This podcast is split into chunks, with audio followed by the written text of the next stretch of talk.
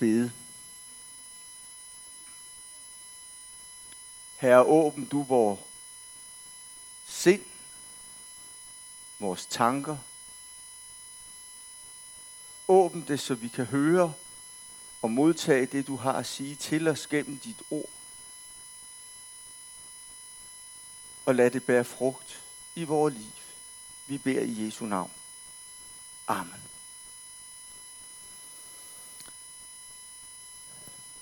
Der har i de sidste år, måske de seneste 2-3 år, været en stadig strøm af beskyldninger om løftebrud mellem politikere. Og vi som befolkning har stemt i og deltaget i det, man kunne kalde løftebrudsdiskussionen. Hvem havde brudt løfter, og hvem havde ikke? Nu er det sådan, at det ikke blot er politikere, der bryder løfter. Det gør vi alle. Vi er måske ikke så meget for at høre det, at det gør vi alle. Men det er jo sådan, det er. Hvem af os kender ikke til at have lovet noget? Og så er den ene eller anden årsag ikke fået det gjort. Måske fået det glemt. Måske tænkt, det er ikke så vigtigt alligevel. Men vi havde jo lovet det. Og måske er der en eller flere personer, der sidder skuffet tilbage. Men der er en i hele universet, der ikke bryder sine løfter. Gud bryder ikke sine store og rige løfter til sit folk. Han er tværtimod trofast over for sit folk og for sine løfter. Dagens tekst, den såkaldte Zakarias' lovsang, er en vældig lovsang eller adventsalme, der lovpriser Gud for, at han har besøgt og forløst sit folk. At han ikke bryder sine løfter, men gør nøjagtigt, som han har sagt, at han har besøgt og forløst sit folk. En gammel præst, det er ikke mig, men Zakarias, skal i dag hjælpe os med at se, hvad det betyder, at Gud er trofast. For Zakarias er det som en dør gået op. Døren ind til Guds frelse, ind til det nye liv. I profetisk klarsyn ser han, hvad det er for en frelse, Gud har beredt sit folk. At det er en frelse, som helt svarer til Guds egne løfter ved profeterne. Zakarias ser, at Gud holder sine ord. Han holder sine løfter. Men hvad havde Gud da lovet? Hvad er det, profeterne ser mange hundrede år før, at det her sker? Hos profeten Esajas læser vi, men der skyder en kvist af Isajs stub. Et skud gror frem af hans rod.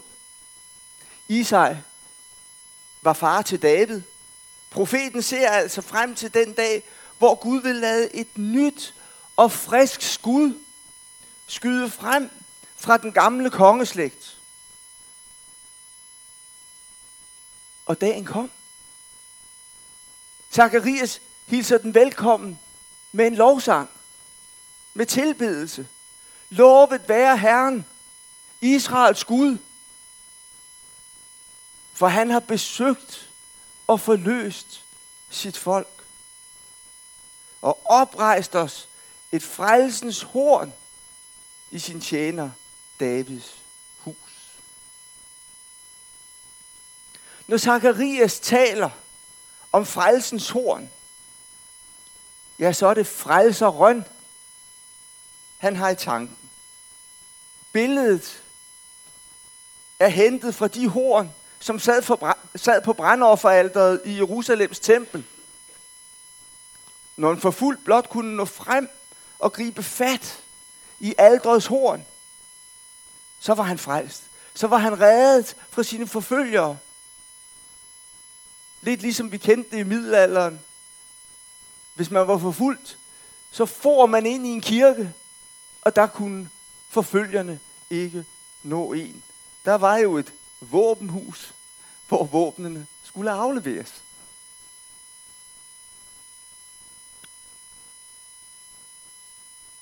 Et sådan frelseshorn er det, at Gud har givet os med Jesu komme. Nu har vi fået et sted at søge hen. En tilflugt, som betyder redning og frelse for et fortabt menneske. Et sted har vi at søge hen. Et sted hos Jesus, som er frelsens horn, som er den, der redder os, som er den, der frelser os. Frelser os for alt det, der binder os, for alt det, der har bundet os i fortiden. Og hver dag får vi lov til at begynde på ny, i hans frelse, i hans kærlighed, i hans nåde. Og hver dag får vi lov til at møde ham og se ham i stadig, forhåbentlig i stadig større klarhed. Nu er der altså givet os en herre og en frelser. Nu er den tid forbi, hvor Guds folk er uden hyrde til at lede sig. Nu er den tid forbi, hvor det er nødvendigt for os at rende rundt som forvildede får. Gud har selv grebet ind ved at sende sin søn til verden. Tænk hvor stort. Nu foregriber vi lige sådan begivenhedernes gang en uge frem i tiden.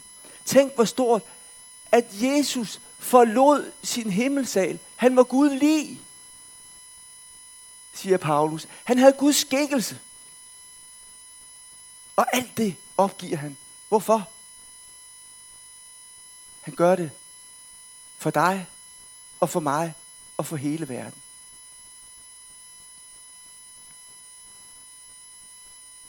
Lovet være Herren Israels Gud, siger Zakarias, til han har besøgt og forløst sit folk. Han har besøgt og forløst sit folk. Zakarias ser altså, hvad Jesu komme indebærer. Det, at han forlod sin himmelsal, det, han kom til jord, det, han forlod Guds lighed og fik et menneskes skikkelse på. Det ser Zakarias, hvad betyder. Det betyder redning, forløsning, nyt liv for mennesker. Det er altså et besøg med et ganske bestemt formål, som Jesus aflægger her på jorden. Nemlig at bringe frelse, befrielse fra vores fjender og fra alle deres hånd, som hader os. Men hvad er det for fjender? Hvem er det, der hader os? Her må vi forstå, at det er ikke andre mennesker. Det er ikke politiske modstandere. Det er ikke politiske undertrykkere. Det er ikke vores nabo.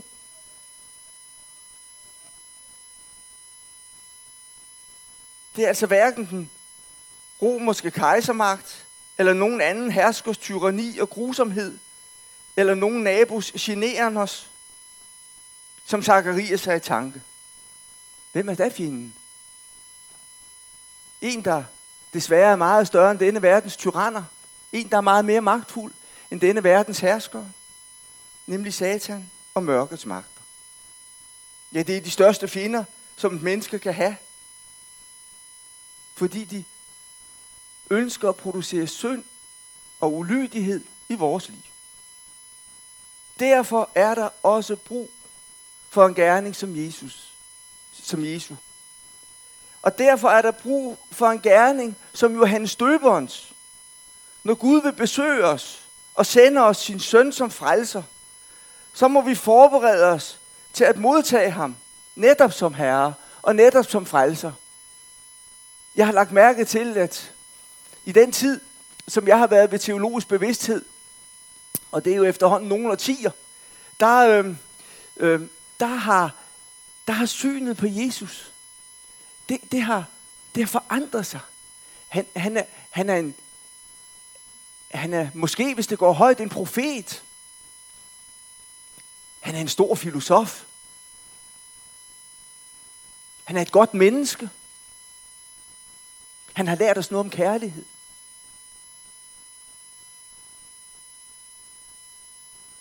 Men alt det er ikke sandt. Vi står med et valg, når vi står over for Jesus. Enten er han den, han selv siger, han er, nemlig Guds søn, eller Guds egen åbenbaring på jord, eller også er han en svindler, en bedrager, der forsøger at bilde os noget ind, som ikke er sandt. Han har ikke givet os andre valgmuligheder, kære venner. Det har C.S. Lewis jo gjort overvældende klart. Han har ikke givet os andre valgmuligheder. Alt det der med, at han er en stor filosof og et godt menneske og sådan noget,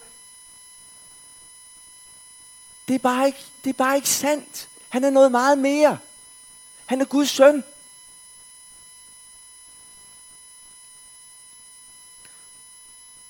Og hvis vi skal nå dertil, at tilbede ham og tjene ham i hellighed og retfærdighed, som Zakarias synger, så er der noget, som må bort på vores side.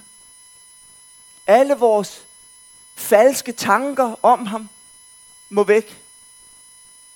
Al vores urenhed, synd og ulydighed, som går i svang hos os, må væk. Derfor er Johannes Døberens opgave der også den, at han vil give sit folk erkendelse. Læg mærke til det. Erkendelse af frelsen ved deres synders forladelse. Der skal altså ligge en erkendelse. Og det var den erkendelse, som Johannes forsøgte at bringe frem i samtidens liv. De fleste af os kender sikkert til historien om Johannes Døberen ude i ørkenen, og folk kommer valfarten ud til ham. Og det er sandt at sige, ikke for at høre sød tale.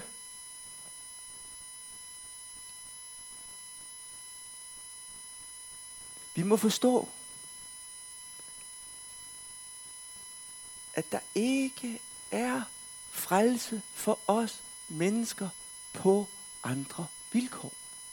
Der er ikke frelse i nogen anden end ham, som kommer til os, Jesus.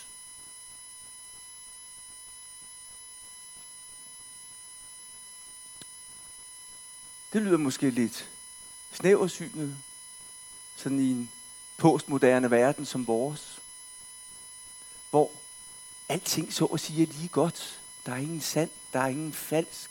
Det, der er godt for dig, er godt for dig, men det er ikke nødvendigvis godt for mig. Men det er alt det, der vil fylde os. Vi må bringes til en erkendelse af, at det er ikke sandt. Sandheden og frelsen møder vi et eneste sted. Hos Jesus, der fødes som et barn i Bethlehem, som lever sit liv på et ganske bestemt tidspunkt i historien, i et ganske bestemt geografisk område, som dør og som opstår og farer til himmels.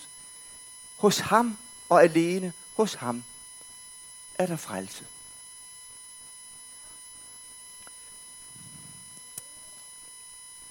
Og så skal vi høre om et nyt besøg, som beskrives med en anden, man fristes til at kalde det poetisk vending, nemlig solopgangen fra det høje, som vil besøge os. At få besøg, det kan ikke være mere glædeligt. Vi ved det for os selv, hvor rart det er, når nogen finder vej til vores dør og aflægger et besøg.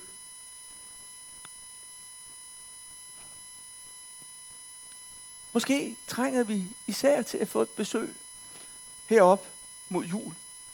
fra venner, fra familie. Det varmer midt i vinterens kulde og mørke. Og så er der dog et besøg, som angår os alle, og som overgår alle andre besøg. Og det er det besøg, som Zakarias vidner om, og som han har i sin og som har sin grund ene og alene i Guds inderlige barmhjertighed. Han taler om solopgangen fra det høje. Tænk, hvor stærkt et billede det er her i denne mørke tid. Der kommer en solopgang, og endda en solopgang fra det høje. Mørket skal forsvinde, og lyset skal bryde igennem. Prøv at tænke over det, når kirken her om nogle få øjeblik bliver mørkelagt, og så børnene bærer lysene ind i Lucia-optoget. Hvordan lyset spreder mørket. Der skal bare en enkelt lille kærte til. Og Zakarias taler ikke om en enkelt lille kærte midt i verdens mørke. Han taler om en solopgang fra det høje. Som Jesu komme er udtryk for. Lyset for Gud skinner på os og vil sprede mørket i os og omkring os. Barmhjertighed og trofasthed. Det at holde løfter, det er selve fortegnet for den jul, som nu står for døren. I dag er der nøjagtigt en uge til jul. Og os voksne, vi er antagelig ikke voldsomt meget i tvivl om, hvad vi skal få de sidste dage til at gå med. Der er sikkert en del praktiske ting, som endnu skal nå at laves og forberedes, inden det for alvor bliver fest. Jeg var hos en i går, som var kommet bagud med det. Så jeg vil ikke sige, at stressen var begyndt at melde sig, men hun skulle da lige regne på, hvordan det hele kunne nås. Og hendes mand, han måtte tage fri. Så det gik. Men før vi haster videre ud i vores travlhed her for gudstjenesten, så var det nok en tanke værd, om der ikke også skulle ske noget med os selv, inden vi kan holde jul. At det ikke er blot en masse ting med konfekt og gaver og hvad ved jeg, som skal ske, men også der skal ske noget med os selv. Og vi skal få ind over os, at advent er en forberedelsestid. Ikke blot for de ydre ting, men også for vores åndelige liv. Og her tænker jeg ikke på noget med at komme i julestemning, som vi kan se i amerikanske julefilm. For hvad vil det egentlig sige? Sådan en flygtig stemning, der måske indfinder sig, måske ikke indfinder sig. Og måske gør livet endnu mere mørkt og gråt bagefter, hvis den indfandt sig. Nej, det vi trænger til, er, at der sker noget langt mere indgribende med os. Noget i lighed med, hvad der overgik den gamle præst Zakarias. Vi hører, at efter hans tid med tavshed og stumhed, at han blev fyldt af Helligånden, og der var det, at han kunne synge sin vældige lovsang. Bedre forberedelse til julens fest gives der ikke, end at vi beder om og må blive fyldt af Helligånden, så vi bliver i stand til at skønne på denne Guds inderlige godhed og barmhjertighed, ved hvilken solopgangen fra det høje vil besøge os, også i denne jul. Må så lysene, vi tænder i denne sidste adventsuge frem mod julen, lede vores tanker hen på solopgangen fra det høje. Frelsen, som er forberedt for os ved Jesu komme. Meget andet kan blegne for os, men den strålende sol, Gud lod opstå med Jesu komme, har ikke mistet sin kraft, er ikke brændt ud. Også i dag formår den at lyse, så vi bliver ledt ind på fredens vej. Jeg får den Guds fred i eje, som overgår al forstand. Velsignet adventstid, velsignet forberedelsestid, og en lille præstelig formaning. Glem ikke også den indre forberedelse. Amen.